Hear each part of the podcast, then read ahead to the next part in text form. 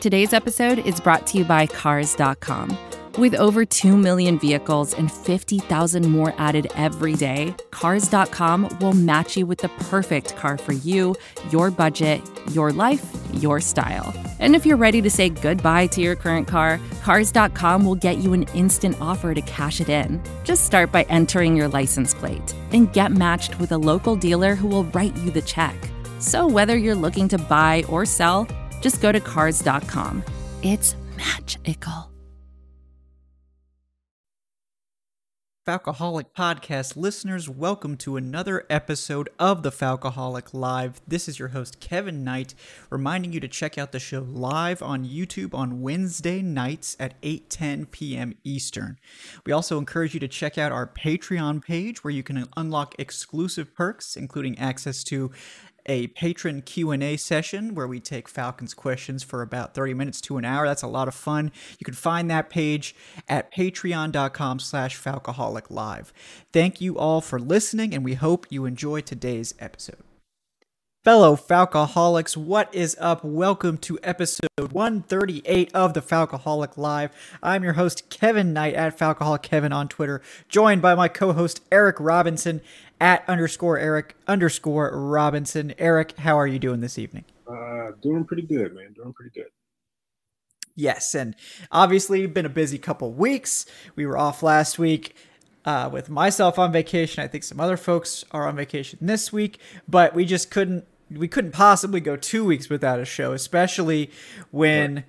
we've got a lot of free agents to break down, uh, including a signing today. We've got a trade to talk about. We've got uh, at nine o'clock, we're going to be having Nathan Cooper from Sports Info Solutions on to talk about uh, his observations and the upcoming draft class, including the Falcons and who they may be interested in. So it's going to be a uh, full show for you guys. We might get, I guess, Adnan when he gets off of his class as well. Uh, but it's gonna be you know a little more intimate discussion tonight with just just Eric and I, so you guys get us all to yourself. But uh, obviously, well, I guess there's we we haven't talked about any of the free agent additions, so there's a lot to get to. But yeah, I guess didn't, we, didn't, we didn't have any activity in the last. No, year. right. Um, so let's just start at the top with the most recent signing, which would be cornerback Fabian Moreau, most recently of the Washington football team. Uh, I uh, don't believe any of the details of the contract have been announced yet, uh, but what are your your instant thoughts? Because we haven't. I mean, I think we just put the article out on the site. It was so recent. So, what are your uh, immediate takeaways from that signing? Um, I, I like the signing actually. You know, he uh, was a former third round pick out of UCLA for Washington back in 2017. Um, and he led the team in interceptions in 2019. Um, you know, he played in 60 games over the course of four seasons, kind of got lost in the shuffle a little bit there in Washington. Um, so, one thing that stood out about him, especially in the pre draft process, tested very well. Yeah. Even though he got hurt at his pro day, um, I think he tore his pec at, at his pro day, but tested very very well. Ran a 4.35 in the 40. Um, he had a very excellent broad jump. I think a vert of 38, 38 and a half. So he's a really good all around athlete. A little bit over six, probably around six feet, shade over 200 pounds. Um, can play both left and right corner. Um, is solid in, in press man, off man zone. Um, the one red flags that I see with him, um, he's a big corner you know, in terms of NFL size, but he doesn't play as if he's a big corner. He's somewhat of a, I don't want to say finesse big corner, but he's not as physical as you would want him to be. He's not as aggressive mm-hmm. as you would want him to be. He can play press man, but he's not going to be that type of corner that's really going to get in your grill and going right. to irritate you all game. Um, so that's one thing that stood out to me. Um, the instincts are not necessarily great.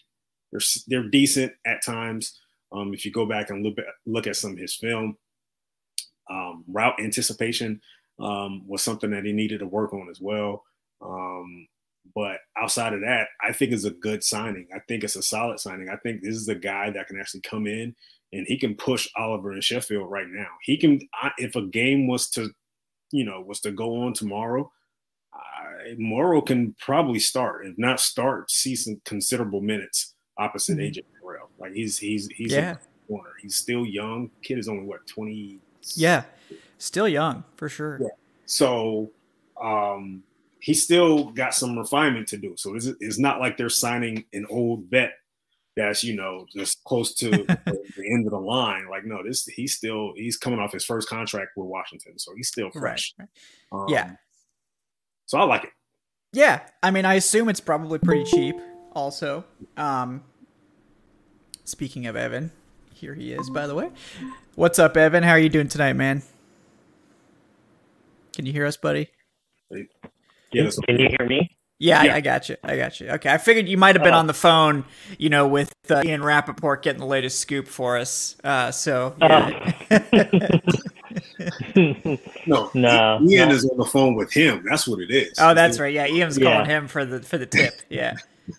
Yeah. Well, I gotta try and find somebody for the next next week. So Yeah, yeah. We'll we're still happens. working on it. Yeah, we're getting that going. But uh, yeah, we're having a little Fabian Moreau discussion. Um, yeah, so I mean, Oh. I guess my takeaway on that is I like it. Like I, I, I think Eric is possibly right that right now Moreau is maybe the cornerback too, just kind of by default. I mean, maybe you could consider Isaiah Oliver like the second best corner. Uh, I don't know, but I mean, Oliver's probably staying in the slot. I, I Um, think I think Moreau can push him just based I mean, on probably. athletic profile. Yeah. Um, they certainly don't have a lot, right, uh, at corner. So Yeah. Moreau kind of steps in as a starter by default because the only other three guys are well, the other guys would be like Sheffield, who was bad last year, uh, and a couple of UDFA types. That's basically it.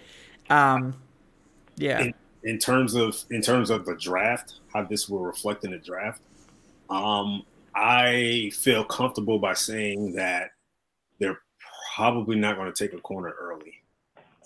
Yeah, I mean, They very well they very well may still take a corner just for depth purposes. I think this is something this may indicate to me that they may not be leaning towards bringing back Blidi Wreh-Wilson, maybe Dennard as well. right. Um, because, now, technically, if you were to bring those guys back, you'll have what six corners on the roster. I think they already have six. Yeah. So So we already have six. So I think this is this may be a sign that those two guys may be out the door. Um, and the reason why I wouldn't say early, you wouldn't take a corner early because some of the early corners in the draft, the Surtains, the the Jaycee Horns, those guys um, are would be your de facto starter opposite AJ Terrell, which means you would have to kick either Moreau on the inside, which is not a strong suit, and I we should never see Fabian Moreau play slot corner. If he does, we're in some trouble. Um, right. it's going to look ugly. Um, but I think that it, it- it's it's more of a sign that they're probably just going to wait to probably day three to take a corner to fill the back end of the depth on that. Um, so I, yeah, I mean, it, it's interesting to see them take this signing over a guy like Malcolm Butler, who a lot of people um, assumed was going to be a Falcon at some point. Um, I'm still kind of um, a little upset, even though I know financially it wasn't going to work out. I'm still a little upset that they, you know, didn't go after Dory Jackson, who I thought- Right. That ended up being a huge deal. That's way Oh, more than I thought. yeah, God, I didn't think he was going to get that type of money. But Jesus, I take it. Hey, New York offers it, take it. I see it. But I thought he would have been a hell of a signing, and I thought that would have been a great pairing at corner going forward. But you know, again, Fabian Moreau, um, they could have done a lot worse. Trust me. Yeah. Yeah. a lot worse. This guy is a he he fits the athletic profile of today's game.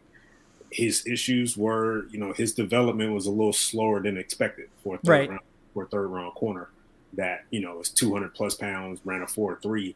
He didn't develop as quick as Washington wanted him to, and he ended up getting lost in the shuffle because over the years they ended up signing Josh Norman. Right. Um, right. Remember last year they bought in Quinton Dunbar Mhm. and it, it just created a log jam for him. So I, like I said, if a game was tomorrow, I, I wouldn't be surprised if Moreau was the starter opposite. Right, because right now it's what like AJ on one side, Moreau on the other, and Oliver in the slot. That's probably your three corners. So yeah, yeah, So, it's wild. so like I said, I think if they're going to go a corner, it's probably going to be day three now. Yeah, I mean, I guess I don't know that it really moves the needle that much. I mean, it probably depends more on like who's available. But I think with all these signings, and we're gonna obviously get to all of them, and I think the theme that I'm getting is like these are all signings designed to make it so like they don't have to draft X position in X round or they're just gonna like fall apart. Like they No. with this signing, you know, that kind of means like okay, we could get by with this corner group and like a day three addition. You know, Yeah. with the the two outside linebacker edge guys, like now we could get through with like a you know a a, a day two pick there. It doesn't have to be the first round pick. You know. Yeah. Um, I will, I will. I will want them to take an edge on day two at some point. Oh, they definitely need to still take an edge on day two. But um, you know, the Erik Harris signing means you only need to fill one safety spot. Um, you know, through like a higher draft pick, someone who needs to be an instant starter. Um, you know, and so on and so forth. You know, Lee Smith means you don't have to draft a blocking tight end or add another blocking tight end. Uh, Mike Davis means that you don't have to take Najee Harris. I'm sorry for all of you that want Najee Harris. Like, you don't have to get this top tier running back prospect. You can get Go, a more developmental guy if you need to. Gono, So Gono, Gono crosses out a swing Yep. tackle possibility. Yeah. you, you got your you got your swing tackle in place there with him. So Yep, yep. Yeah, I think it's funny actually Gono being brought back because we didn't get to discuss that either. His second round tender. I think his second round tender is actually the biggest cap hit in terms of what they've signed this offseason. Yes. His like three point four million dollar second round tender is actually the most money they've paid out in a single contract in free agency so far. Yeah, because I think Mike Davis is only a two million cap hit this year. Uh, yeah, if I did my math right. So very, very underrated underrated sign. Yes, of course. Um, but it's just funny that that Gono's like tender is going to be like quote unquote the biggest signing so far. the guy But, who never got playing time in three years. Exactly. Um, but yeah, I mean, I do like Moreau. He's definitely a better player outside. Um, you know, I have some friends that are Washington fans, and they've been very clear that he was kind of a disaster as a slot corner. But on the outside, he was fine. Um, you know, he's he's not a finished product still, but the athletic profile is awesome. I mean, this is a guy that has a lot of upside because of that. And like Eric mentioned, like Eric mentioned, you know, it's very young still. Uh, Moreau is so lots of opportunity there for for development. Um, I, I didn't see I didn't see one Washington writer that was, and I know several, but I didn't see one Washington writer that was, you know, good riddance or glad he's gone. It was more like, okay, he's, you know, he's a solid kid. You know, a lot of writers thought that the, that Washington was going to bring him back, but he didn't. So, um, so yeah, so there was, it's nothing. It's been nothing negative that I've seen from Moreau right now so far. Right. His his development is probably a little slower than expected. yeah, yeah, So, that happens sometimes. It- It does. do- yeah, I mean, players don't always go as as great. It may be a, it may be a scheme thing, and I guarantee you that the switch when they because he you know he did go because of course he played he played boundary at UCLA played you know he was for a couple of years you know he was the top corner on their roster at UCLA for a while and you know I guess you know often the whole switching from an outside corner to slot it may sound simple mm-hmm. man for some players it takes it takes a while to get used to those type of duties. And i think that was his case to where he was probably developing developing you know decently on the outside. And they were like hey we need you to get some slot duty. And it slowed down Yeah. a little bit because now It's very different. Yeah, It a lot of people just assume that it's similar, but the footwork is different. It Oh, like wow. especially in in Atlanta's cover three, like those outside corners are basically playing like bail coverage. Like they're they're Right. you know they're they have to take the vertical routes and they have to like you know turn and run and do all this stuff. And that slot corner has to basically play like a kind of zone. Like he has to stare at the quarterback. He's got to watch the the routes in the middle. Um, like it's a very different role, and it is in a lot of different coverage schemes, Yeah. not just cover it's, three. But it's a lot of more you know characteristics is asked for a slot corner. I mean, you're going to have Mhm. for when when it comes to being a slot corner. Think about it. You know, in today's game, is you know no longer are you covering the the Julian Edelmans of the of the the Danny Amendolas of the slot. Now you're getting Julio Jones in the slot. Now you're getting you know DeAndre Hopkins in the slot. Now you're getting Chris Godwin's in the slot. So it's different now. So now you have to prepare for the small receivers, but you also have to, you know, prepare for the the 6'3, 225 pound guy. So your your footwork has to be different. Your instincts have to be on point because at times as a slot corner, you're running through traffic. You're running through mm-hmm. a lot more mm-hmm. traffic than you are as a boundary corner, like you said, and playing bail. He's been playing bail responsibilities. All he has to do is drift back 10 yards and just and just play what's underneath them compared to a slot corner where you got gotta anticipate a route. You may have to run, you definitely have to pick up a lot more on pick routes as a slot corner. So it changes a lot. The responsibilities are a lot different um, for a guy in the slot. And I think that's probably what hurt him when it came to him finding some refinement. Yeah, yeah.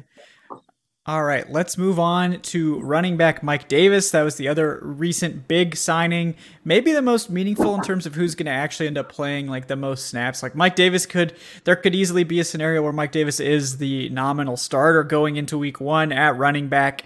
Davis had his best chance, I would say, as a starter last year with Carolina after Christian McCaffrey got hurt. Um, wasn't like a tremendous player in terms of like yards per carry or anything like that, but did produce just fine behind what was a fairly shaky Carolina offensive line.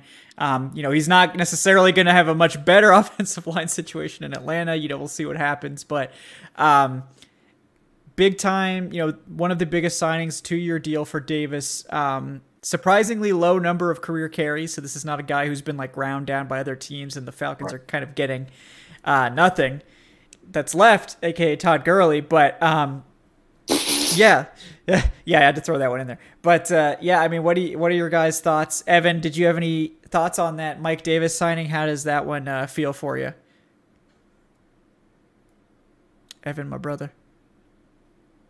No, he said he was trying to fix his mic. I might have like called him out too soon. All right, we'll let Eric get the first crack at this one.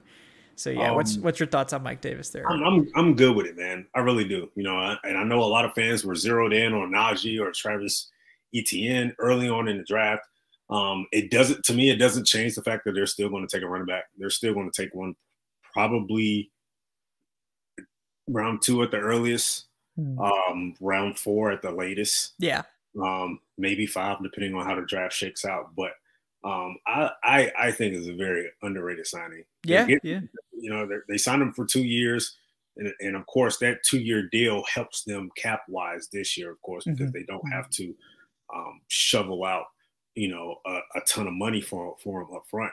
Right. basically just spread it out over two years. But you know, he had over a thousand scrimmage yards last year, had almost five yards a touch last year, had 52 catches, uh, which is for a backup running back that's damn good, man. Mm-hmm. Um, eight yeah. total touchdowns last year, you know, and like you mentioned, he's been in the league for about five or six years, but the guy has a career total of 412 carries, yeah. which means he's still fresh. He has plenty of tread. He just turned 28 about a month ago.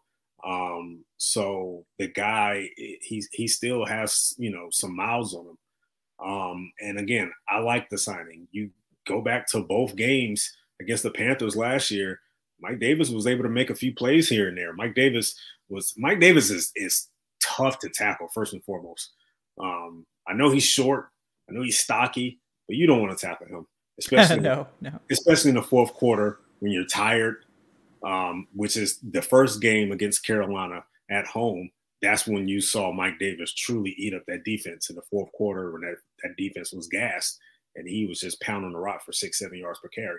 Um, I think uh, I can't remember who tossed out the stat in our group chat, but they mentioned that he was 14th in the league in uh, yards after contact. Yeah. Um, across the entire NFL, which is mm-hmm. really good again for a backup running back.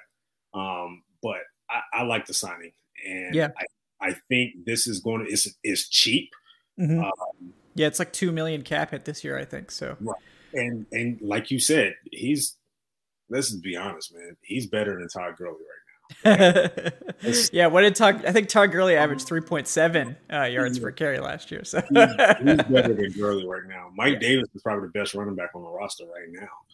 Um, yeah, I mean, probably you would hope so based on what they paid him. I mean, which right, still wasn't a ton. Right. I, I, think I think they're going to go with the you know one A one B type tandem um, with whoever they get in the draft. I would think guys like Etienne, uh, Kenneth Gainwell, um, Michael Carter, yeah, uh, those guys um, complement him very well. Yeah, um, yeah, and, and, and those are the type of guys that I would keep an eye on uh, in the draft. Ky- Kylin Hill out of Mississippi State is another one that comes to mind. Uh, but yeah, so it, it doesn't. They're still going to take a back. Don't don't don't think this guy is the starter, the clear starter. He's the leader. Like no, they're still going to take somebody. It's just probably not going to be Najee Harris now. Right, right, yeah. Evan, I saw that you reconnected. Are you are you there? Yeah. Can you hear me? I can. Yes. We can now. Okay. Yes. Perfect. Sorry. Yeah, you, I, it's okay. I was, I thought I was muted, and then I'm like, oh, my earbuds are dead. So that. Oh helps. my god! Yeah, well, um, that that would be a problem. yeah, I mean, he's you know he's on the phone constantly. Yeah, I understand. Yeah, those earbuds just go out, you know. But yeah, did you have a take on that Mike Davis signing? It? Um, I l- really liked it. Uh, if you've been watching the show a while, you've probably heard me and Eric have talked about him before. Um, like talking about free agents, you know, upcoming free agency and stuff. And he was always someone I was mentioning just because I thought the fit worked well to where he's not a guy who would be super expensive. And obviously that showed um, in the contract. Uh, I think you read the contract details. Um, I think it's two years for five million, which to me is like a pretty damn good deal. Um, and he's not like old and has has a ton of you know tread on the tires still. Um, I really like the move, and he's a guy where at you know you can still, as Eric said, draft a running back, but if you don't and you kind of punt it to next year, like he's a guy who can still like you're still going to probably sign somebody if you don't draft anyone late, but he can be a guy who can start for the next year or two um, in the offense that you know Arthur Smith's going to bring here, and you'll be okay. Uh, he's not a long term fit. I don't think anybody should you know think he's going to come in and be you know the second coming of Michael Turner, like a bruising back who's just you know one of the best in franchise history. But I really like the move. I don't. It, it's going to be much. I'll put it this way: it's going to be a much better uh, signing, I think, than what we got from Todd Gurley last year, where it was more about the name value and um, what he did in the past. Where Mike Davis, he's been on other teams. He's played kind of the backup role where he would come in on like in Seattle and San Francisco uh, if their starter was down that kind of thing. Now he's getting a chance to shine, and he's from Atlanta, so I'm sure that kind of played into the deal a little bit, where he probably wanted to be with us. Um, so I'm I'm excited. I, that's so far my favorite signing. Yeah, yeah, I, I agree. It is. I think it's one of the more exciting ones, and I think it's one that makes a ton of sense, and for the mm. reasons you mentioned as well. Like, I don't think it takes running back off the board yeah, George Costanza knows I read his donation. Yeah, I definitely did read it, George. We're gonna get to it, but uh, yeah, um, yeah. I mean, I like the signing a lot, and it, again, like we said with the Moreau signing, I think this gives them more flexibility to be like, we don't have to come away from day two with a running back because we have. You know, Mike Davis and Ito Smith, not a backfield that's necessarily like terrifying teams, but it's a functional one. Um, this is a this is a guy that averaged 4.6 yards per carry in Seattle in his best season. He's capable of that. I think um, in a better scheme with hopefully a better offensive line in Atlanta this year, he could be a perfectly serviceable starting running back. Um, I think it would be best to add another player, and we're going to talk about that later in the show. And we've got our, our draft guy coming on. We'll talk about some of those options. We know that the Falcons, for, for instance, were very interested in Kenneth Gainwell. They've spoken with him. I think that would be a perfect pairing. Gainwell's a guy you can get in the third round. Um, and, you know, that would be, I think, an excellent pairing there. So very excited about that signing. I think it, it gives them a lot of flexibility, which is good when you have a bunch of needs because you never know who's going to be there at your pick, and you want to be able to take the highest player on your board remaining and not be forced into one maneuver or another. Um, all right. Speaking of George, we got a three dollar donation from George. Uh, thank you, brother, for your support. Uh, he says, "You know why I'm here? It's because Kyle Pitts is always going to be the pick." He says, though, he wouldn't hate Surtain. His father was a great corner. Pedigree means a lot in the NFL. I think Pitts would help us in the red zone where we completely sucked. Weren't we like 27th in the NFL in red zone percentage or something? Yeah, I think they were exactly 27th, maybe 28th. It was bad. Um, but yeah, we're definitely going to talk about Pitts later in the show. That that potential selection for Atlanta has picked up a lot of steam recently. So George, we will be definitely talking about Pitts uh, and the draft portion of the show. Um, all right, next couple signings. Let's talk. Uh, let's talk about uh, the edge guys they added. Uh, Brandon Copeland and Barkevious Mingo. to me, these guys, you know, neither one huge additions. Both are quality players. Both can be spot starters, but they're not really moving the needle for you. I mean, to me, these are kind of like the Steven Means, Charles Harris replacements. Um, they're just better for like a three-four. Like they're three, the three-four version of those players, basically. Um, that's a perfect. Yep, that's a perfect summation. Yeah, yep. and like they're both solid guys. Like they're going to be able to you know, be your third and fourth edge rushers. They're going to be able to rotate. Mingo's had kind of a career resurgence as like a special teamer. You know, he's super athletic, so he's played well there. Um, neither one's going to be like a five to 10 sack player, but, you know, two to four each, not out of the realm of possibility. And, um, you know, the Falcons have coaching staff connections to these players. Um, so yeah, I mean, did, what do you guys think about those two additions?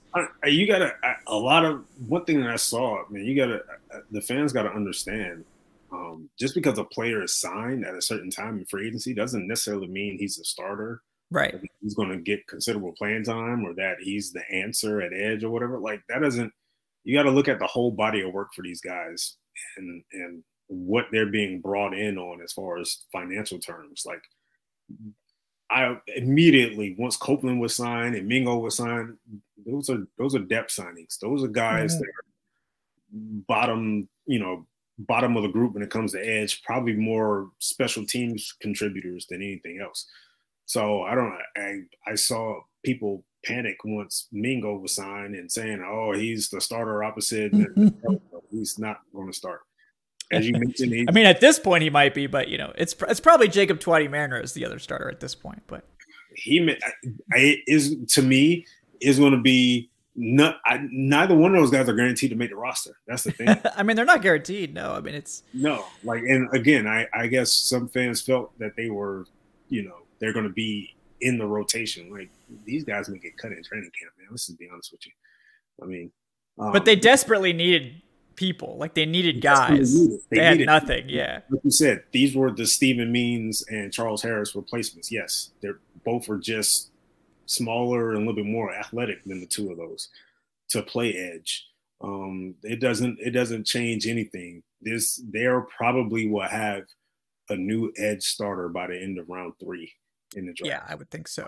Um, there's a there's, there's so many good edge players in that round two, oh, round three. Like there's just there's no way they don't get one in that yeah, range. You're not going to sit here and tell me they're going to sign Mingo and pass on the top half of the edge class. This edge class at the top half at least is deep. Okay, yeah, I will say that yeah. it is really deep. I think you can find a considerable rotational player in the sixth round, but at the top half of it, man, you can get some good juice there, man. Yeah, yeah, I think yeah, so. They're, they're not going to pass that up for KeKe Mingo. This is yeah, yeah. No, and I, I think both. Like I think you know, look, Brandon Copeland, solid player. I mean, I think his best season he did have like what six sacks or seven sacks. You know, five sacks. Yeah, yeah. I mean, like so he's he's someone who can rotate. You know, he's a solid run defender. Mingo always has had the potential to be great. He just never has. So like neither one's gonna be more than like the edge rusher three, more than likely. But um, you know, I, I, think the the most likely starter opposite Fowler is probably Jacob Tuioti-Mariner, and then a draft pick. That's probably your top three. Edge rushers, we'll see. You know, maybe it's oh. Hamilcar Rashed, maybe it's Carlos Basham. I mean, who knows? But I, I wouldn't be surprised, honestly, just based on the signings that we've seen on defense. Um, they have nine picks, and I, you know, there's a there's a decent chance that they're probably going to walk away with a dozen players at the trades in the draft. Maybe I, I, wouldn't. I wouldn't be surprised if they take two edge rushers in the draft. I mean, just no, we we've mocked it before. I think, yeah, yeah. Just based on the signings that we've seen so far, like these signings are, these are depth signings that I how I'm looking at it, and I don't. It it leaves plenty of room for them to draft the starters before these depth guys, before mm-hmm. these veterans. Like they're I they haven't to me Erik Harris was a was a decent signing, but I don't even think Erik Harris is a starter right now. And a lot of people already claim that he's the starter. well, he's like the default starter right now, he's but that doesn't mean he's the final starter. But. Right. But I'm I guarantee you they're probably going to draft a free safety and let the two of them battle out in training camp or whoever wins wins. But yeah, yeah. Just just based on the signings that we've seen so far, I, these they're filling in the back part of the depth chart with these signings which tells me they're probably going to draft starters at those positions. Yeah. So I think so. Yeah. Mm-hmm. Yeah. And then, you know, speaking of Erik Harris, that's the other big one. I mean, right now he, I don't know. I mean, he's probably slated in as the strong safety starter at this point, but he's going to compete with Jaylinn Hawkins there. But like at free safety, like I just they have to add someone in the draft. Like they just don't really have anyone. So oh, like yeah. yeah. they don't have anybody. They, yeah. They, so Richie Grant, Trevon Moehrig, I mean, uh, Jevon Holland. I mean, there's so many day two safeties and, and that and, they're gonna get one. So. And uh, Harris Harris has played free safety. He played free safety for the mm-hmm. Raiders uh, last year.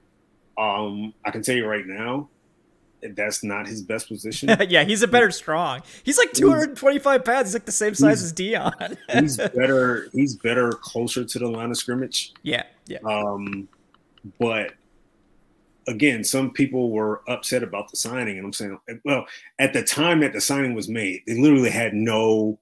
It was Jaylinn Hawkins. Yeah, one safety on the roster. Yeah. They had one safety, and I'm like, guys, like seriously, they're not going to draft five safeties. They're going to have to sign some vets just to fill out the depth portion of it.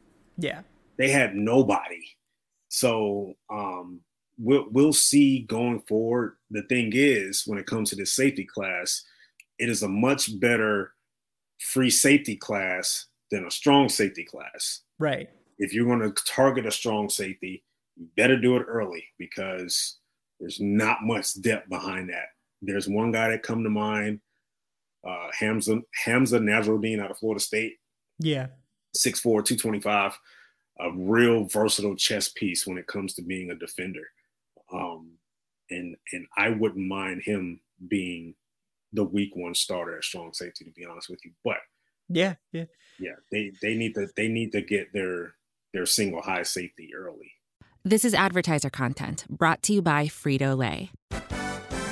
Hello, I'm Chip Murphy, here to get you ready for the big tournament. Tonight we'll break down we break down who will be cutting cut. What are you two doing? Sorry, Chip. Prez here got his feathers ruffled when I told him Ruffles has zero chance of winning the title. And I was letting Dip know that she is not taking into account Ruffles' iconic ridges. Guys, it's March. We have to start talking about the tournament. We are. It is the 2023 Frito Lay Snack It. We're talking about big time matchups between Cheetos, Smart Food, Lay's, Sun Chips, and more. Just head to the Frito Lay Snack Bracket and vote for your favorite chip, pretzel, or dip for a chance to win up to $1,000 or a year's worth of snacks. This sounds great. Keep up the good work. Just go to fritolaysnackit.sbnation.com. No purchase necessary. Sweepstakes ends 4-3-2023. Void where prohibited. Here's worth of snacks awarded in the form of 52 coupons, each good for one bag of chips. See official rules at fritolaysnackit.sbnation.com. Yeah, yeah, I agree. Man, Metamorpho, new donor with the $35. Brother, I think that's a new record. Uh, Oh, Thank George. you so much, man. He George. says, uh, um, George, yeah. well, George has donated far more over time. You know, George likes to get the takes out, and I respect that. But yes, uh, Metamorpho says NorCal Falcon diehard. Meta, thank you so much for your support. Welcome to the show. Uh, thank you again for that, brother. Um, yeah, thanks, thanks a lot, man. We really appreciate that. Um, yeah, Evan, did you have a take on the Erik Harris signing? Anything like that? Uh, I, no, I mean, there's not much more to add that Eric kind of touched on. Um, I don't I, I think overall, most of these signings, as Eric said, they're just guys that are filling out depth and they don't prevent you from drafting at any of those positions, even at running back. I think that's still not going to prevent them from doing it. It was such a cheap deal.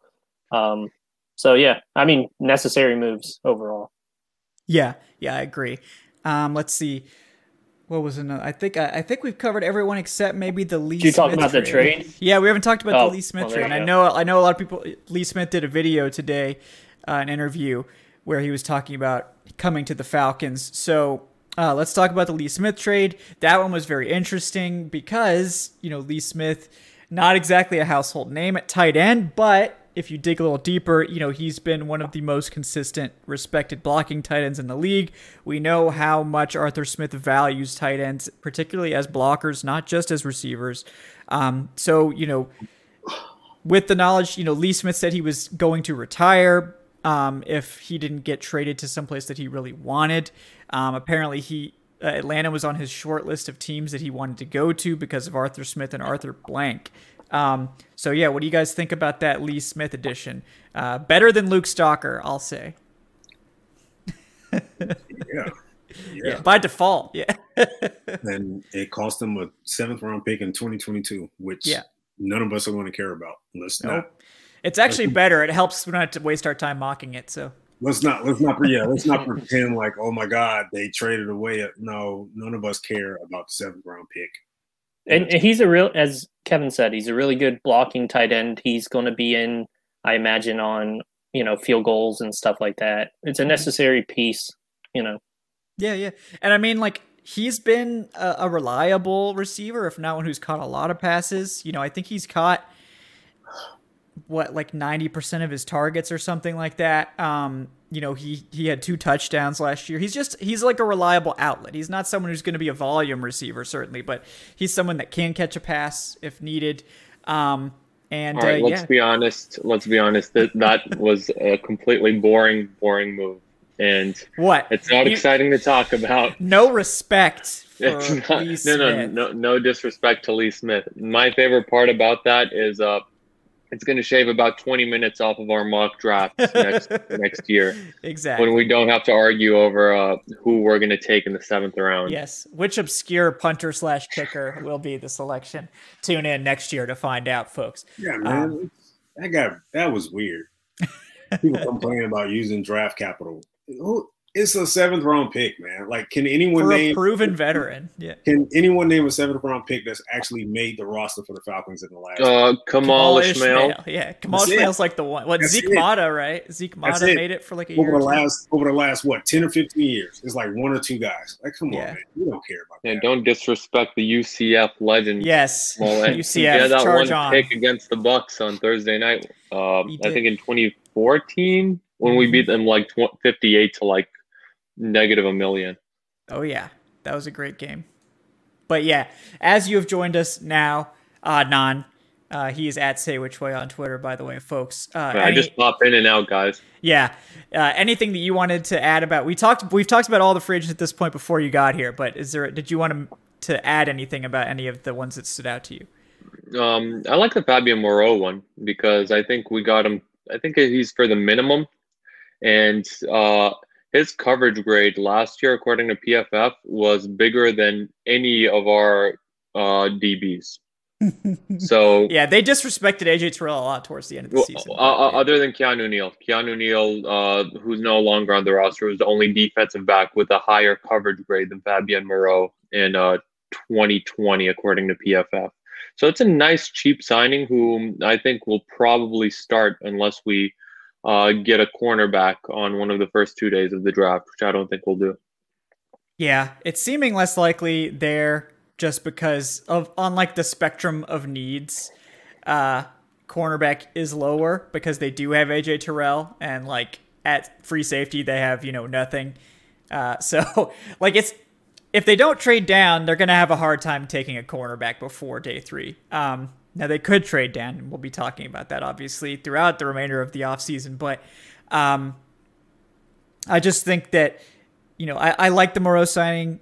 I like his fit on the outside next to AJ Terrell, and I like Isaiah Oliver a lot better as a slot quarter. So I think that really you know makes it work on a lot of fronts, and then maybe we can you know add a quality depth piece on on day three. I mean, my knowledge of day three corners is pretty limited at this point, but uh, that's why we're having a draft guy come on uh, soon. So, but there's, uh, there's yeah. A, yeah, there's a, there's some guys on day three that they can go after that I, I think would be uh, pretty good to select these. Um, so, like Adnan pointed out, you know, this is it's a good signing uh, because it gives the team um, a, a, a you know possible starter um, for a very cheap price tag and less than a million dollars.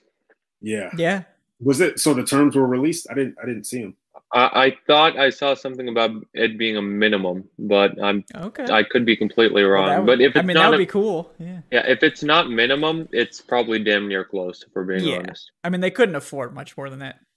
Um, Yeah, I. So don't- my, my apologies if it's like four or five hundred k more. Uh, you guys can uh, you guys can bring forth your complaints to at the Falcoholic. Yes, Twitter. at the Falcoholic. Um, yeah, and George with the one dollar wants to know what you're drinking tonight, Adnan. um ginger ale. Oh, hey, nice, very nice. Yeah, I do see your other donation, George. Too. We'll get to that in just a second. Um, but yeah, I mean, speaking of with that with that Fabian Moreau signing, the Falcons are officially at 51 players, and you guys know what that means. It's top 51 rule time, which means any future signings are reduced essentially by 660k. Um, because when the top 51 rules in effect, any contracts that are lower than the 51st contract in terms of cost do not count against the salary cap at all. So that is uh, a good thing for a team that's as cash strapped as the Falcons because my estimate was the Falcons probably had about one and a half million, give or take a couple hundred thousand after the Mike Davis signing. So with this Moreau signing, if it is like the 660k number that Adnan mentioned, they're probably at around 800,000. Um, but because of the top 51 rule, if they sign true vet minimum players that are less than 660,000 or equivalent to that, they don't count against the cap at all. So they could start loading up on guys that are, you know, essentially these very cheap contracts without having to shell out uh, any money according to the salary cap. Now they're going to have to clear more space for the draft class, probably seven million, give or take. Um, but they can now sign some more depth, lower end players without needing a ton of cap space to fill out the roster because they're basically at the full roster status now. So important to note uh, for the purposes of small signings going forward. Um, but yeah, it's uh, it's wild. Uh, because what like last time we were on the show it was like all right they have like 39 players on the on the roster how are they going to get to 50 you know 51 Yeah. you know how are they going to get there you know without draft picks like how much money and they've done it by basically spending very very little on individual contracts and Terry Fontenot, man. yeah you know the laser eyes Fontenot picture is the best Very one Fontenot. but uh, Cooking something up. he's cooking Cooking something something up yeah I, I did I did say that you know based on based on how free agency period has played out for him, like this draft does like it, it has to be a home run. yeah and I but I think what they've allowed themselves to do with these free agent signings, like you mentioned, they got the 51 players. I think this allows them to really go after not only, you know, top talent, but honestly get a number of starters in the draft. Like they're not, I, I they don't have to draft for depth. Basically, is what I'm saying. Like they can, it, you know, fourth round, fifth round, they can still try to look for starters in that round because of what they did in free agency. Um, How many starters would be a home run to you? Or like, what's your definition of a home Oh, run? man, if you can, it, to me, I've always felt if you can get at least three reliable starters out of a draft, I want three starters. I, I want four starters yeah if, if you can get if you can get at least three starters out of a draft class, then I think it's a it's it's a solid one at at minimum. Um, you go back to the 2016 class; they pulled four on defense, right? Keanu, Grady, Mhm, Debo. Uh, Grady was in 2016. Grady was the year was before, 15, yeah, was- but they they did get Poole as a, Poole as a an undrafted- UDFA, and Austin Hooper was uh, an offensive starter. So they got three on defense and Austin Hooper, And Austin if you count right. Poole. Yeah, Yeah, So- I do. yeah. UDFA's absolutely count. They should At a count min- double. Yeah. So yeah, so at a minimum, at a minimum, three starters to me will Yeah. make, a, make a great draft class. Yeah, I'd hope it's more, but like I also kind of am like quasi penciling in a quarterback for one of the picks. It's like you're not expecting if it is a quarterback at four for that. Pick to be a number four, yes. Yeah, so you're not expecting that to be a starter if that's the case. Um, so that you know makes it a little bit harder because you're gonna have to get a starter with a later pick, but uh, I still think it's possible. Um, all right, before we get our draft guy in here, I do want to. Uh, Did you put in the link? I did. I'm pretty sure. Okay. Yeah, I definitely, I definitely. So did. don't we have a, a donation from George? Yeah, that's what I was saying. I got I got to get to George here. Um, so he says, Uh, there he is. Yeah. So how to win, get touchdowns in the red zone, stop the other team from getting touchdowns in the red zone. Hence, Surtain and Pitts are the choices for me. Pitts helps the offense. Surtain is a very big quarter that blankets the number one red Can't zone take both. option. Yeah, we can't take both. It's gonna be one or the other. Did you Can't check out both. Larry Rountree? I have checked him out a little bit. We'll probably talk about him with with our draft guy who is here. So let me get him in now. Hey Nathan, what's up, man? Hey guys, how's it going? Good, good. Uh, welcome to the show, Nathan Cooper. He is at ncoop draft on Twitter. He is at Sports Info Solutions. Uh, Nathan, Nathan, what exactly is it that you do over there? I think you said you're a scout as well as an analyst. Yeah, actually, I'm an operations associate. Okay. Um, this is my fifth year there. Uh, but yeah, I mean, we're a charting company. We chart, uh, you know, all the NFL games, all of the FBS college football games. Um, so we're we're charting the data such as you know the route types, the run types, coverages, who's on the field, snap to throw times, all these things. Uh, that's just a few of the hundreds of, of data points that we collect. Um, we started as a baseball company actually in the early 2000s. Got started in football uh, in 2015 and actually got started up in basketball last year. Oh, um, yeah, so yeah. starting starting to grow a little bit there. Um, but yeah, that's kind of kind of what we do. We've started to evolve a little bit more into the scouting side of things, and that's where the football rookie handbook comes in. Um, Yeah. Started that in yeah, started that in 2019. This is our third edition. Um, even though we're a stats and analytics company, we wanted to kind of expand uh, and combine the scouting aspect with the stats. Um, you know, I really feel like the stats tell you a lot, um, but not everything. The the film tells you a lot, but not everything as well. So being able to have both of them uh, and use them together can kind of really help you give the clearest picture on uh, uh, you know possible on a player. Very cool. Yeah, and I'm going to, by the way, for that rookie handbook, guys, if you're interested, I'm going to add the links to both the digital and hard copies of that to the show description. So if you guys are interested in checking that out, you can find it in the show description in just a minute. I'll update that. But yeah, uh, Nathan, I know we have some draft related questions for you. The big one on everyone's mind, obviously, for the Falcons is at fourth overall. Uh, quarterback is at the top of people's lists, even though Matt Ryan was restructured. So, in your mind, is there a particular uh, quarterback that you would be circling for the Falcons at four? I mean, I think a lot of the guys, you know, that you're looking in that area, I think, you know, let's let's mark Lawrence off the off the list here. He's going number one. I think you could arguably say, you know, Fields, Zach Wilson, and Trey Lance. Those are your three guys that are in contention for that fourth pick. Uh, you know, they bring a little bit of different, uh, you know, traits and abilities. I think Justin Fields is probably the most talented of the group uh, overall. Uh, you know, of these three guys, uh, led our handbook quarterbacks in total, you know, rushing total points per game, uh, wide margin there. Has every physical tool required of top level NFL quarterback. Excellent athlete against all competition. Good playmaking playmaking ability. Has the arm strength to make every throw. Does a lot of good things there.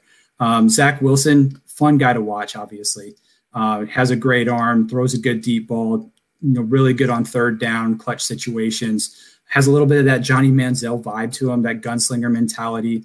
Um, the one big thing there didn't play much of a schedule this year. Uh, even look back, looking back at previous seasons, uh, when he faced the top competition, didn't fare that well.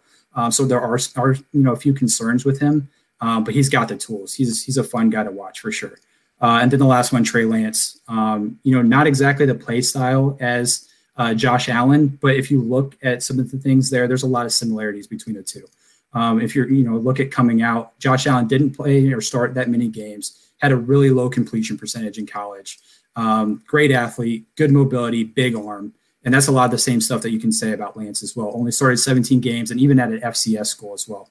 Uh, completion percentage on target rate were good, but not great. But you look at the athleticism, it's there. He runs well, works the pocket well, extends plays, uh, and has a strong arm, makes all the throws. Uh, if I'm guessing on how the draft is going to play out, I think Lance is going to be the one that's available at four. Um, but if all three are, I think I'm going to choose Fields. Yeah, I would agree with you there. Um, and yeah, I mean, I, I also agree with the fact that it's probably going to be Lance as the one left over at four. Do you think he- he is worth that fourth overall pick in your mind? Yeah, Lance is a is an interesting study. Um, I watched nine games of him, uh, you know, between 2019 and 2020. Um, there's a lot to like, but then there's a lot of things that that make you wonder a little bit. Um, a lot of frustrating things whenever you watch him, but you look at the talent. The talent's there. Um, he has a lot of the tools and traits that you can really develop and work with. Uh, and you know, being able to get into a situation where he's going to be able to sit behind Matt Ryan for a couple years, I think is huge for him. I don't think Lance is a guy that should come out and start right away. So I think this would be a good position for him uh, to kind of learn and, and, sit there for a couple of years. But I think you know what Lance brings, uh, I think that's worthy of the fourth pick. Um, but he's one of those guys has a high ceiling but kind of a low floor as well. Yeah, yeah, that makes a lot of sense to me. Um, Eric, did you have any, any, any anyone else is welcome to jump in with their own questions if they have them too. But uh, um, I had uh, a question just regarding. Let's take away the uh, top five and let's assume uh, the four that you just mentioned and Mac Jones are in the top five. Are there any other quarterbacks past those five whom you can see potentially starting at the next level that a team would be fortunate to get after the first round? Yeah, two guys that I kind of like, um, you know, in that the mid to late round area. Uh, Davis Mills out of Stanford. Um, I would have liked to see a full season from him uh, at Stanford, but the talent's there. Throws a catchable ball, puts it where it needs to be, has enough mobility to kind of work the pocket and gain a few yards as needed as well. Um, needs to work on the overall decision making and the anticipation, um, but I like what he brings. Um, a good guy that you can develop. Uh, and another guy, Jamie Newman, um, you know, should have been playing in Georgia this year. Another guy that was hampered due to COVID, opted out of 2020. Um, but a guy that has a strong arm, throws a catchable ball. Um, but the accuracy is a little concerning with him. He doesn't throw, uh, you know, on target as well as some of these other guys, uh, but does a good job working the field, extends plays, can be threat as a runner. Um, those are two guys that I think um, could be guys that can kind of come in, develop a little bit, uh, and be at least, uh, you know, a circumstantial starter at the next level. Yeah, yeah. I I like both those guys. What's your what are your thoughts on uh, Kellen Mond as well? I know he's a popular name among some fans. Yeah, mine's another guy. Uh, you know, I thought about him as well. Uh, definitely a good athlete, tall, lanky frame. Um, you know, quick release.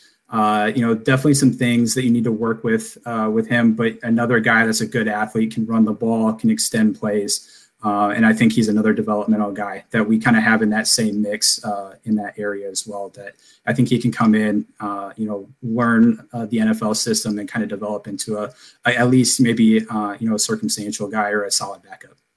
Cool. Yeah, yeah, I, I agree. Those all three of the guys you mentioned, I think, are possible mid round options. But I know it's like for me, if I'm the Falcons, like if they don't take one at four, I just like it's hard to slot one in in like a mock draft in those mid rounds because those picks are so needed for other positions. And um, there's a lot of positions they need. But speaking again of fourth overall, um, are there really any defensive players that you would consider worth the fourth overall pick? I know some have mentioned like Micah Parsons. Caleb Farley was one for me with the medical stuff. You know, maybe that's off the table for some teams, but who who would be a de- defensive guys you would consider that high in the draft? Yeah, that one's tough. Uh, I don't think there are any play like defensive players worthy of going at number four. Um, our highest graded defensive player is Patrick Surtain out of Alabama, um, but I still think he's more of that back end of the of the uh, top ten. Um, you know, maybe a trade back. I can see that. Um, the guys you mentioned, Caleb Farley, uh, Micah Parsons in that area, um, obviously a Jaycee Horn, something like that. Uh, I think those are all guys worth considering, but I think at four, it's probably a little too rich for me to to want to go with any of these defensive guys. Yeah, yeah, I agree with that because like, and I know a lot of fans, you know, a lot of fans believe that the Falcons' biggest weakness is the defense, and it is. Uh, but I, that's just kind of they're in a bad spot to need a defensive playmaker because at four, it's just you're reaching. Um, in, in my opinion. So I, I, I agree with your yep. take there. Um, yeah, any of you guys have other uh, questions here? Yeah, go ahead.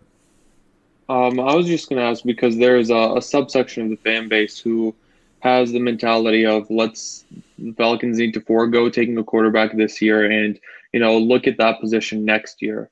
I was wondering if you could touch on the quarterback class for next season because you know from all intents and purposes what we're seeing is it's not as strong as this this year's quarterback class. But what exactly how much of a difference or a drop off is there between the QB class next year versus this year if there is one? Um, we haven't started looking at next year too much, but obviously the guys you're, you're kind of looking at the Sam Howell, Spencer Rattler, uh, those kind of guys are probably the top guys that you're you're wanting to look at there. Uh, you know, guys that are are solid. How you know good job extending plays, makes a lot of plays, can throw a good ball. Um, did a lot for that North Carolina offense. uh, and then Rattler, what he did towards the end of the season at Oklahoma. Um, you know, he started playing really well there. Uh, you know, we'll start doing more of our, uh, you know, research for next year's class here in the next couple of months. Uh, overall, you know, I'd say this year's quarterback class is pretty solid at the top, and then it drops off pretty hard uh, towards the bottom. Um, next year, I could see, you know, there being a couple of guys uh, at the top, you know, pretty similar, but maybe a little bit more depth uh, or more options throughout the draft next year. Yeah. Uh, Yeah. I got a question. Mhm. Uh, thanks for coming on, Nathan. Um, Absolutely. is there any players? Obviously, you can't see the future, but is there any players who you think, looking at the Falcons uh, pick 35, that are first rounders who may just drop out to where the Falcons could reach, you know, and get them in round two? Kind of those fringe first rounders. Yeah, I could probably see. Uh, you know, I know we talked about running back a little bit. Uh, I think probably Najee Harris goes in the first round, but you look at a guy like Javonte Williams. Um, you know, you guys signed Mike Davis, uh, who, in my opinion, is probably more of that you know backup, change of pace guy. I think Javonte Williams could come in and, and really be a starter there. Mike Davis can kind of be that that number two, Ito Smith at number three. Um, Javonte Williams is is a fun guy to watch. He, he really took the next step this year.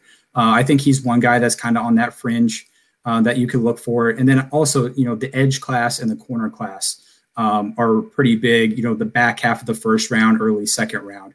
Um, you know, kind of depending on who you're looking at there.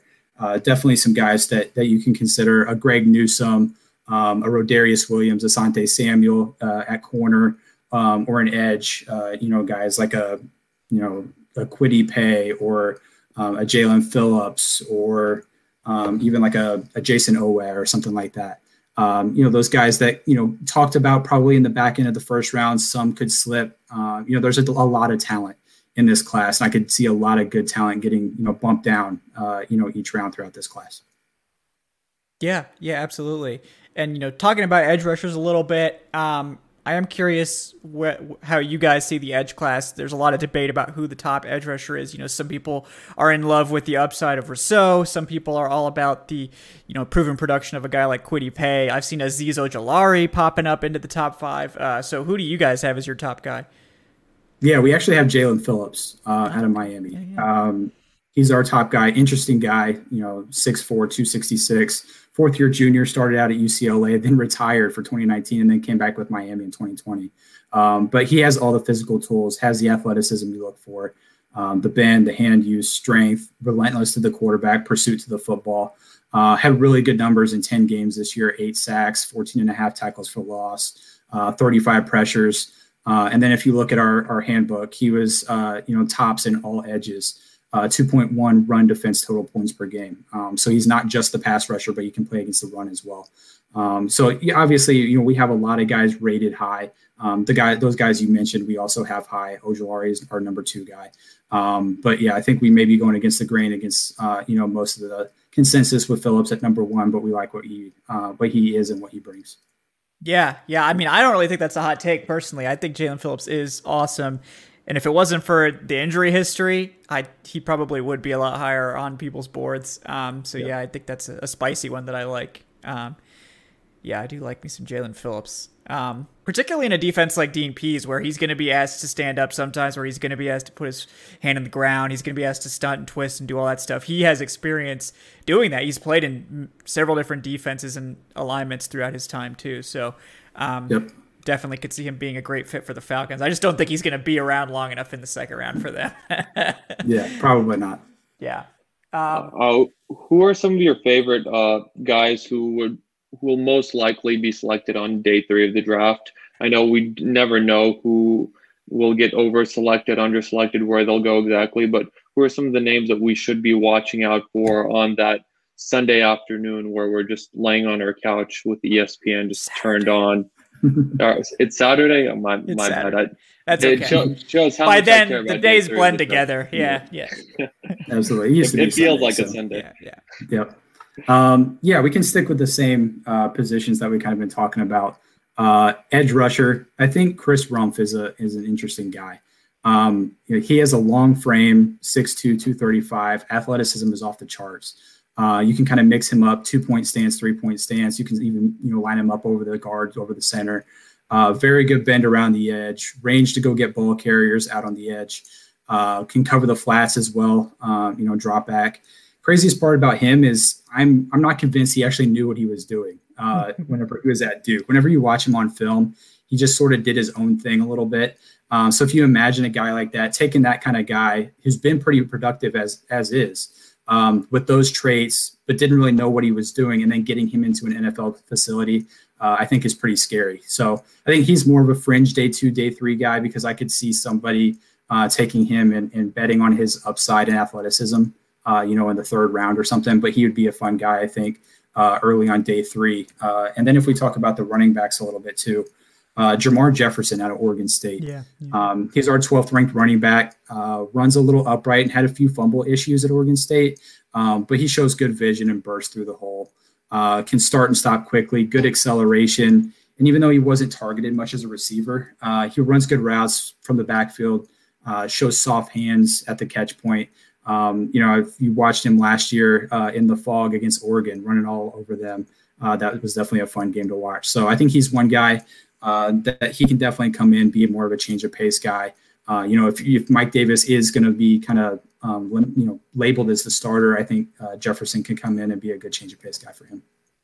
Yeah, yeah, I love Jermar Jefferson. He's a he's a guy that I think needs to be talked about more as a guy who's capable of starting. You know, I think we get into day three, everyone just assumes these players are all backups, but you know, Devonta Freeman ended up being a starter, fourth round pick. You know, I think Jermar Jefferson could maybe even be had a little bit later than that, just because I, it seems like the consensus is kind of low on him overall, and it, it is a deep class too. Um, so he just isn't quite as flashy as some of these guys. You know, he's not the the dynamic playmaker that like a Kenneth Gainwell is. He did, didn't go to a you know major program like a Trey Sermon didn't have that electric season last uh, 2019 like Chuba Hubbard. So just kind of gotten forgotten about, but a very quality player certainly.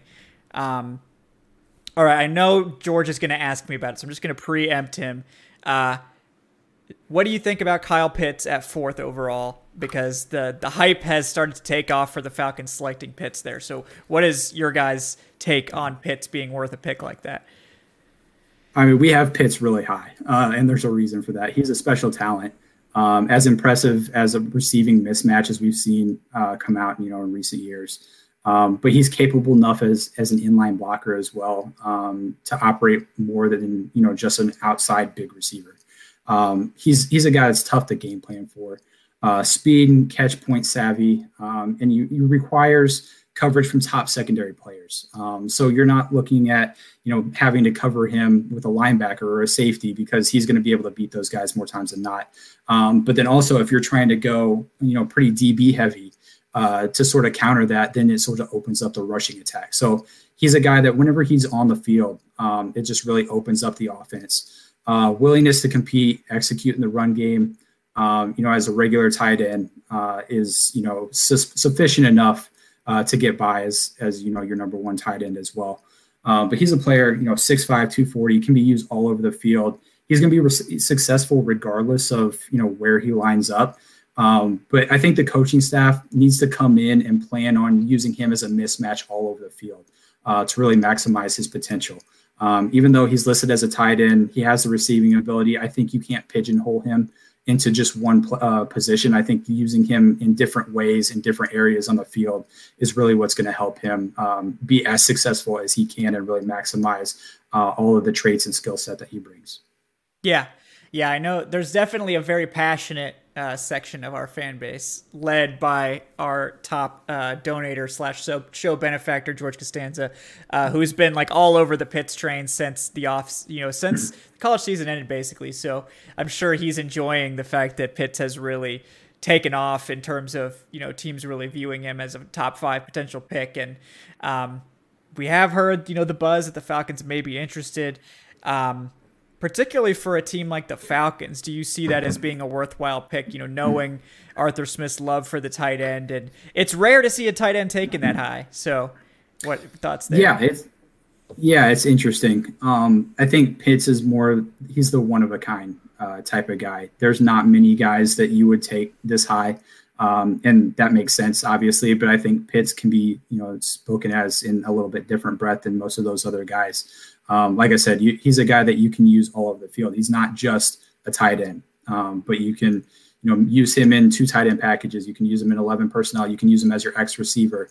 Um, you can use him to block in the run game. You can obviously use him uh, against linebackers, safeties, and then he's going to require, um, you know, top cornerback help in certain situations as well. Um, and I really think what he does and what he brings really opens up the rest of the offense. So, is it uh, something the Falcons really need to do? Probably not. But um, you know, is he a guy that's going to come in and really be dominant? Uh, and is it is the pick going to be worth it in a few years? Probably, if that uh, were the way that they go. Yeah, I mean, I, I could see the main argument I could see for it is definitely like a best player available type thing, depending on, you know, if their chosen quarterback is or isn't there. Um, yeah, did, uh, any, yeah, go ahead, on. Yeah, yeah. Another guy that's been talked about uh, as a potential non-quarterback number four overall pick for the Falcons is Penei Sewell. Uh, is Sewell that generational type offensive lineman that we keep hearing about uh, regarding his name? Is he that guy? Is he uh, projected to be that guy who's going to anchor a left side of an offensive line for the next 10, 15 years? And would would he be worthwhile at number four? Same question uh, along with the Kyle Pitts one. Yeah, I think so. We actually have him tied with Trevor Lawrence for our top overall grade in the whole wow. handbook. Um, so wow. we definitely have a high grade on him. Uh, and we graded him, uh, you know, at left tackle. Um, you know, you guys have Jake Matthews there already. Uh, so, you know, we don't really think that he should be moved from left tackle. Um, so he could play some some guard if really needed. Uh, but, you know, he has all the skill set uh, and traits that you look for. Um, you know, excellent anchor ability and play strength, uh, you know, in pass pro, dominant run blocking ability, good job getting to the second level and with balance. Um, and that all suggests that, you know, he could be outstanding, whether he's at left tackle, left guard, um, or anything like that. But he's, he's a guy that's, he's really good. Uh, you know, we can say that, uh, you know, he's, he's definitely worth a top five pick. Uh, and I think he's going to be a guy that's playing for a while, um, you know, whichever team decides to get him. Yeah, yeah, I'm excited about his potential too. Um, real quick break here, guys, to remind you to please like the video if you're enjoying it. If you're enjoying our discussion this evening, I know we got a lot of new folks in here tonight. Uh, and if you're not already subscribed to the channel, hit that subscribe button as well. That helps us out, helps out all those algorithms out there that we don't truly understand, but that control our entire lives. So, you know, do those things to help us out. We appreciate that. Uh, and as I said, Nathan Cooper is at ncoop draft on Twitter and the company. I forget the handle. I know it's at Sports Info Solutions, but there might be underscores in there. I'm not sure. Uh, yeah, I think it's sports sports in, sports info underscore sis. I believe. Okay, that's it. Yeah, I knew there was an underscore somewhere, but yeah. Um, Forget that one every once in a while. Yeah, it happens. You know, Eric. I, every time I say Eric's Twitter handle, there's two underscores. So it, it takes forever. but uh, yeah, I mean, speaking of, you know, Sewell probably, if he was drafted by the Falcons, would play guard. I know you mentioned it briefly. Is that a transition you think he could make? Is it one that you think would be good for him long term, or do you think that the Falcons should be taking him with the eye of eventually moving him to tackle? Yeah, I think you take him with the eye of eventually moving him to left tackle, but I think he could come in and play guard right away. Um, like I said, a lot of the skill set that he has translates really well to to guard. Um, you know, Matthews is there at left tackle. You bring Sewell in uh, at guard. That's going to be a pretty dominant left side. Um, and you know, if Matthews decides to leave, I think Sewell you know fits in at left tackle again. That he's our top rated player. We graded him at left tackle. Um, so we we feel that he comes in as a left tackle right away. Um, but obviously, in the Falcons situation, you start him at guard and then move him out to left tackle whenever that position opens up. Uh, I think that's perfectly fine in Atlanta. Yeah, yeah, I, I agree. I mean, I, I, he I think he played guard in what high school, or maybe his rookie, his like first season in college. So he's got some experience there. He but actually, he was yeah. actually recruited as a guard. That's right. Yeah, yeah. yeah. yeah so. Um, but yeah, I mean, when you're taking an offensive lineman in the top four, or you're unless it's Quenton Nelson level guard, you want him to play tackle eventually. So. Um, what about you know this has been floated? I think on this show we talked about it. You know, Kaleb McGary has been a little bit shaky, not necessarily someone you're like looking to replace, but um, is Sewell a potential fit at right tackle? Do you think he has the skill set to succeed there as well? I don't think he has any experience there, but what about that sort of move for him? Yeah, I think you know he can fit on on the right side as well. Um, he's not one of those guys that can only play the left side. Uh, I think he would be just fine on the right side. uh, even you know I think we actually uh, I don't want to get this wrong, but I think we may have actually uh, graded McGary as a guard. Um, so kicking him inside would actually be something that we would have been fine with. But um, yeah, I think you know a guy like Sewell, he's you know, guy can play left tackle, left guard, uh, right guard, and right tackle. Um, I don't know if he's ever snapped before, but maybe he could even play center. I wouldn't put it past him. Yeah, exactly. Um, but yeah, I think he would be he would be just fine on the right side. Uh, there's nothing in his game that would suggest he wouldn't be able. to. Yeah. Yeah, I agree. Uh, that that's an interesting potential move because I think if we're talking about the most likely scenarios, Jake Matthews they just restructured like a max restructure, so they're probably not looking to move him before the end of his contract. But Sewell also is like he's going to be 20 when the season starts, so like they could afford to play him at guard for most of his rookie contract, then move him to left tackle and let Jake Matthews walk when he's a little bit older. That's perfectly on the table too. Um, but yeah, I mean We've talked about Sewell, obviously. Um, another guy I really like is Alijah Vera-Tucker in a potential trade down. How do you guys view Tucker? Do you view him as a guard or a tackle? Um, you know, what are your thoughts on on Tucker? Yeah, we have Tucker as a as our top uh, guard actually. So um, we like what Tucker brings. Um, good awareness, lower body technique, versatility. Um, you know, he played a little bit of of tackle and guard. Um, we view him as as a top guard. I know USC just had their pro day today, looked pretty good. Yeah. Um, but yeah, he's a guy that you know I, I think in the middle of the first round, um, you know, we have him as a guard. Could probably kick him out to tackle. Um, you know, if if a team, a tackle needy team, uh, decides to take him. Um, but yeah, we're pretty high on him uh, as being a guard at the next level for sure. Yeah, yeah, he's a prospect I really like. Probably not someone the Falcons are going to get their hands on unless they have a pretty significant trade down but definitely yeah. someone I enjoy watching. He is uh he is a people mover. yeah, absolutely. Yeah, uh, he's a fun. Those one. are the guys you need at guard. Oh yeah, yeah, and we know Arthur Smith really values the offensive line, so um, that sort of you know trade down, say to like San Francisco or New England, if one of those teams is looking to get ultra aggressive for a quarterback, could put the Falcons in a position where Alijah Vera-Tucker is an ideal selection at that spot. Um, let's see. So one position we haven't really touched on much would be safety. Uh, the Falcons desperately need a free safety even after the free agency period. Um, what are your thoughts on this free safety class? There seem to be a lot of guys in that kind of early day two to, uh, you know, that round two and three looks really strong at safety. So how do you guys view that safety class there?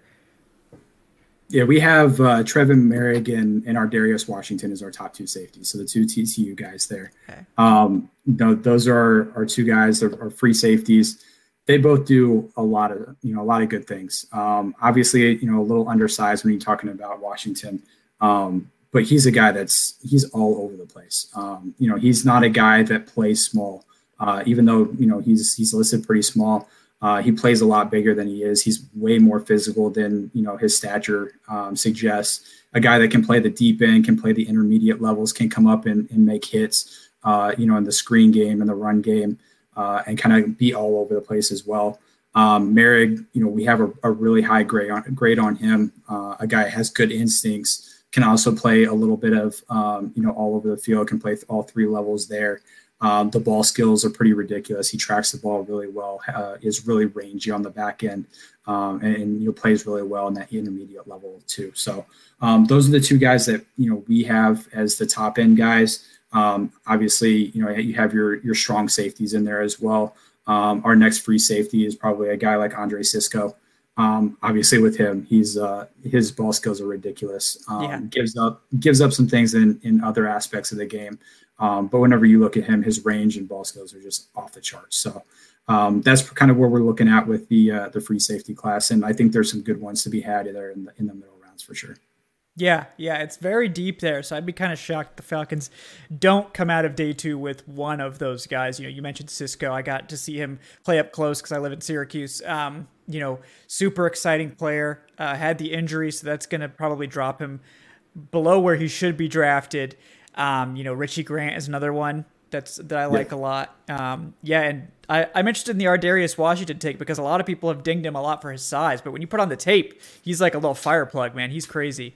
Um, so I, I do like absolutely. Washington. So you guys just think that maybe the size is not going to be as big of a deal as some people are making it out to be? Yeah, it's it's tough with size. You can't really bet on that too much. Um, you know, you can't really bet on the exceptions too often. Um, but yeah, like you said, when you watch the tape, he's he's fun to watch. He plays a whole lot bigger than his size. Uh, you wouldn't expect him to come in at five seven whenever you watch him on the tape. Um, and like I said, he does a little bit of everything. Plays stronger, plays more physical than his size suggests. Uh, and you know he can kind of he can fly around with the best of them. Can guard the the smaller, speedier guys, and can also guard the tight ends at a slot as well. So I think he can do a little bit of everything. And and yeah, I think we're a little bit higher on him than most. Um, but I think at the next level, he's gonna he's gonna bring a lot to uh, to an NFL team. Yeah, yeah, it's an exciting one. I do want to open the floor for the rest of you guys if, if you guys have any more questions as well. Um, I got I got two questions for you. So first, um, put on your your Falcons GM hat you're on the clock at four. Uh, Pitts is there along with, let's just say, let's say Lance and Fields are, are available as well. Knowing what you know that the Falcons have done this offseason and knowing what you know as far as, you know, them restructuring Matt Ryan's deal, what may be their potential outlook for the next, you know, five to 10 years or so, um, where, what direction would you go? I think I'd probably go Fields. Um, I think there's there's enough depth at a lot of these other positions to start taking those guys, and with as many picks as the Falcons have as well, I think there's a lot of guys that you can get in the second, third, fourth round that are going to be guys that really you know change the change the look of the roster. Um, Fields, I think like like we talked about earlier, this quarterback class is high at the top. If you're really wanting a quarterback, I think this might be the time to go do it. Uh, and I think Fields is probably the best of those three that are probably there. Mm-hmm. Um, and you know he's going to come in. He's going to sit behind Matt Ryan. Uh, so you're not going to have to throw him into the fire, which to me is is a great situation. I've always been an advocate for most quarterbacks to come in and sit behind guys, um, you know, especially if you have a guy of, of Matt Ryan's uh, you know stature in front of him, um, and, and, be able to do that. And you know, maybe it's not the best thing, um, you know, with a lot of these guys. Uh, in you know throughout the top end of the draft. But I just think there's a lot of uh, you know depth at a lot of these other positions that you can get a lot of really good guys in those next couple of rounds. So I think quarterback is probably the way to go just to start grooming that guy and you can really fill the top ends of, of a lot of positions uh, throughout those next couple of rounds That's music to my ears because I've, I've been trying to I'm a big Fields fan. I'm a big Lance fan too. But I'm trying to fight off the Kyle Pitts a fourth overall thing. you know, Eric's fighting the good fight over here. It, yeah. it looks great. You're adding another weapon to everything, but I think the more logical decision would be start grooming the quarterback now. Now that you have an opportunity to get. Yeah, one. but what would be more fun? Grooming. I mean, I would have fun with Justin Fields. I can't speak for you guys, but yeah here's my here's here's the dilemma that I'm running into because you know Nathan mentioned earlier, you know, next year you got Rattler, you got Howell, but that's that's even if those guys declare. That's not even a guarantee that those guys are going to put their name in the draft. And if they do, um, you know, that's that's two quarterbacks who are likely probably going to be top three picks which means the Falcons are going to have to mortgage the future to trade up to get one of those guys. Like it's I you I think they're as a as an organization they're putting themselves back by not taking advantage of this opportunity to draft yeah. a franchise quarterback when you have a franchise quarterback. Um, so again, it's a rare opportunity. I think they need to to strike when the iron is hot right now because teams don't get this chance. Um, but second question, kind of taking taking the spotlight a little bit off the Falcons and we see it every year. Uh, we're starting to see, of course, the draft rumors, the smoke screens that are swirling around. What's one domino that you think will fall early on in the draft that's going to pretty much set off possibly a wildfire of picks? I mean, what what is the one move you may see a team trading a team trading up, a team making a surprise pick? What is one move that you think will happen that kind of shakes things up a little? That's a tough one. Um, I think you know you could say this really with with any year, but I think this year more than than not, I think it's going to be the trade ups for the quarterbacks.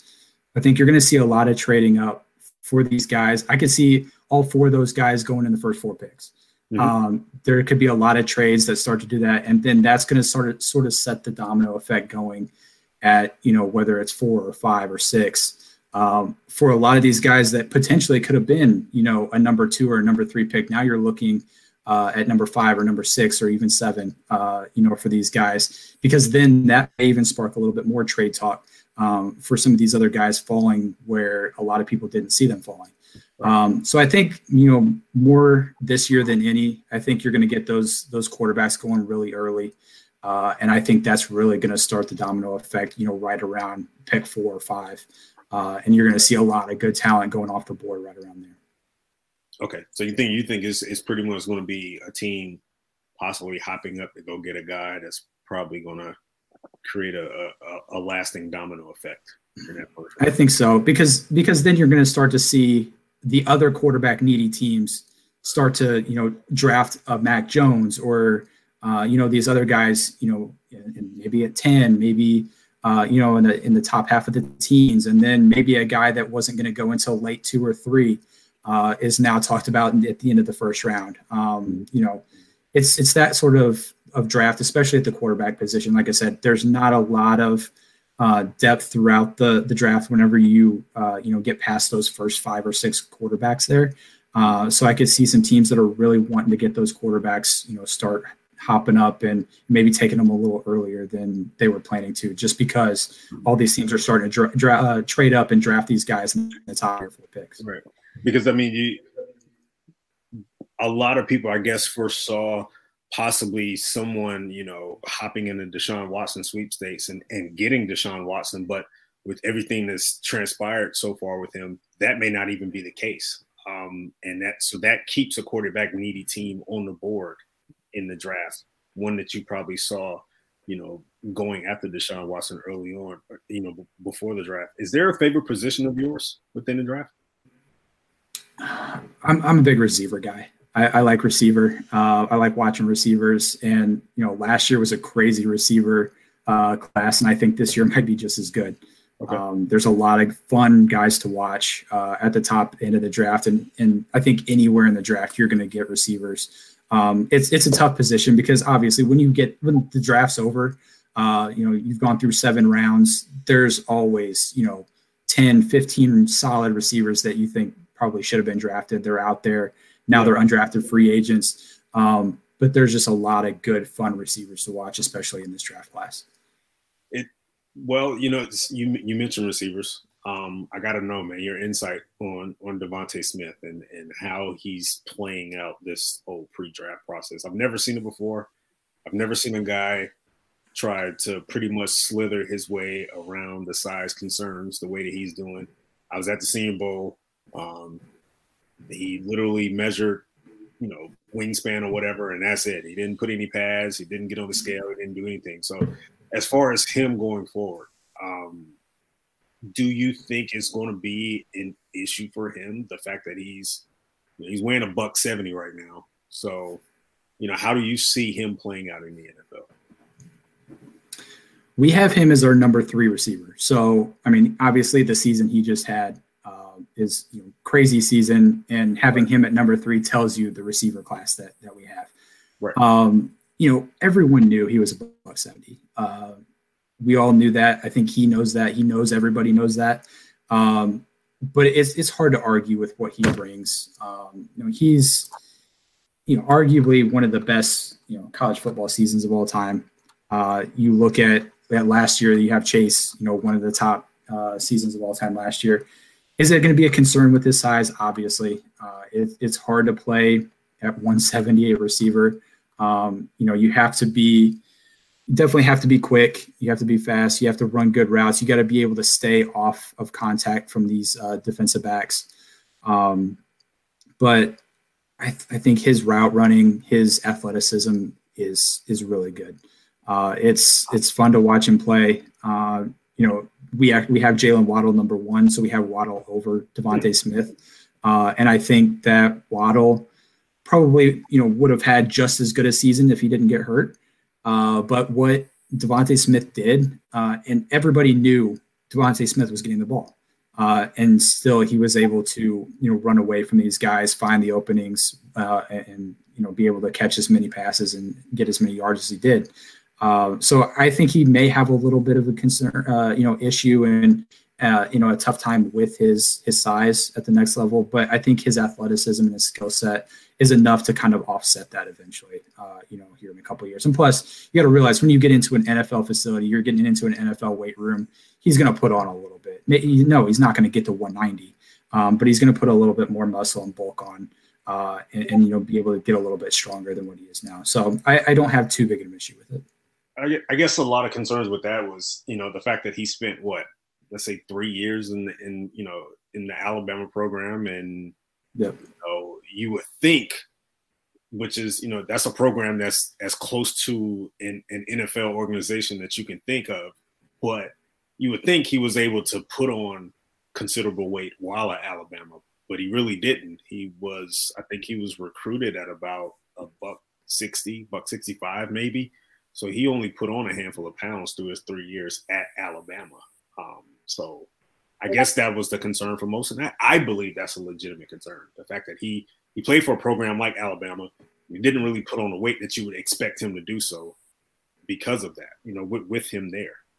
Yeah, absolutely. Yeah. Well, on the topic of wide receivers, and this will be our, our final question before we uh, close it up for tonight, but um, I am interested. The Falcons probably are going to add someone because, like you said, it's a very deep class. Is there a day three, you know, probably a later day three, fifth or sixth round, a wide receiver that you really like potentially for the Falcons to kind of bolster their depth chart?